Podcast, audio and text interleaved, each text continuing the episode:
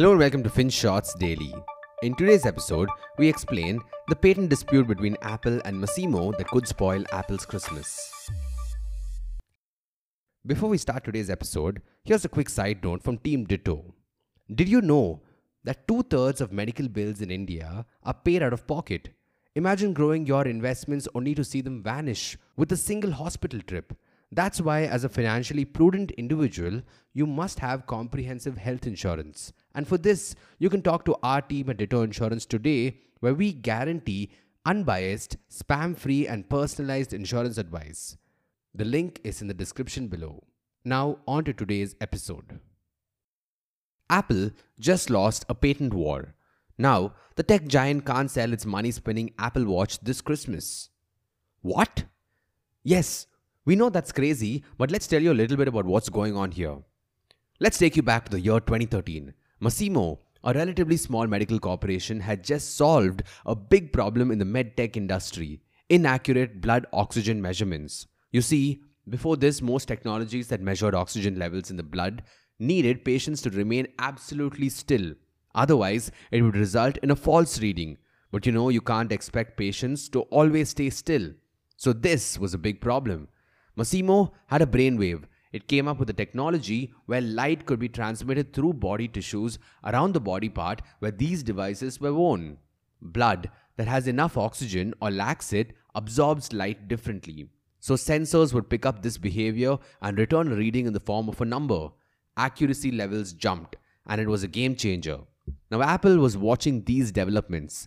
It was in the early stages of building its wearable business. Stuff like watches, and it knocked on Masimo's doors. It wanted to partner with Masimo to integrate its new technology into these new products. Masimo was over the moon. An association with Apple could fuel its business like a rocket ship, and they rushed to sit across the table with Apple for some confidential meetings. But soon, the whole episode turned into a nightmare for Masimo. Masimo realized that Apple didn't care much for it. Apple just wanted the tech and soon enough, the tech giant started poaching its major employees, including the chief medical officer. Apple dangled lucrative compensation packages in front of them. Next thing you know, many folks with sensitive information about the tech jumped ship. Now, Masimo didn't think that anything could go wrong. After all, its former employees had agreed to respect the confidentiality clause. So, at first, it behaved with restraint. It simply wrote to Apple asking it to keep away from pulling out such trade secrets from its former employees. But the damage was already done. These folks had already begun filing patents on behalf of Apple behind Masimo's back. If you're unfamiliar with patents, it's an official claim of sorts that asserts a company's right over a new invention. So it gives the company a legal right to stop others from making or using its creation for a certain time. And apparently, these Apple patents were similar to what Masimo had applied for as early as 2002. And then Apple released devices loaded with light sensor blood oxygen reader technology. And that's when Masimo decided to go on the offensive. It filed a lawsuit against Apple in 2020. It alleged that Apple stole its trade secrets, secrets that helped Apple use technology that currently ticks on the new Apple Watches. Now, the jury couldn't decide who was in the wrong here, and the case ended up in a deadlock.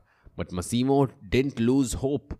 It filed another complaint with the US Trade Commission in 2021. And finally, these folks ruled in favor of the medical corporation. They said that Apple violated Masimo's patents and that it couldn't sell its famous watches anymore. And let's just say this could be a massive blow to Apple. Its wearables, home and accessories business, which includes its AirPods and watches, generates over 40 billion US dollars a year. And 40% of the segment's revenues till September this year came from watches alone. So, yes, it looks like Masimo's finally getting its revenge. But wait, Apple is such a massive company. Do you really think it will resort to such antics to get ahead?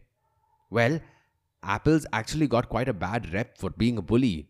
In fact, when Apple knocks on the door of a smaller company or a smaller player, people even call it the kiss of death. Or in the words of Masimo's CEO, quote, First you get all excited, then you realize that the long-term plan is to do it themselves and take it all. Unquote. Here's another example. In 2016, a company called AliveCor made an accessory that could run an electrocardiogram or ECG when paired with the Apple Watch. But before AliveCor started selling the product, Apple met with the company to see what the product could do. A couple of years later, Apple introduced the ECG measuring tech directly into its watch. It made AliveCor redundant. And it didn't stop there, it even blocked the integration with AliveCor. Needless to say, AliveCor complained. It claimed patent infringement and it won. The Apple Watch with ECG monitoring was banned. But wait, Apple didn't cede ground either. It decided to go to the patent board and try and strike down AliveCor's patent. It worked. The board decided to allow sales to continue, and AliveCor was left holding the bag. Could Masimo's fate be similar? We don't know, but you can be sure that Apple will try. Heck, Apple loves trying to destroy others' patents. In the past decade, Apple's filed the most petitions to invalidate patents. It wants everything to itself. And this will definitely be a battle for ages, a David versus Goliath kind, as a $6 billion company takes on a $3 trillion one. And you can be sure many will be rooting for Masimo. And before we end, here's another ghost from Apple's past where it may have followed its kiss of death playbook. And it wasn't even with a small company, it was Qualcomm. We're talking about a battle between the two tech giants which ended up in a settlement back in 2019. Until 2010, Apple used Intel chips but switched to Qualcomm for chips to be used in its iPhones and other devices. But a couple of years later, Apple began hopping back to Intel chips. Apparently, in the meantime, Apple gave Intel some sensitive information, including source code that it had access to. It helped improve Intel's chips with lower costs for Apple, of course. The lawsuit ended in a settlement amounting to $4.5 billion that Apple paid Qualcomm to drop all litigations against it. So now you tell us could Apple just be a sly copycat?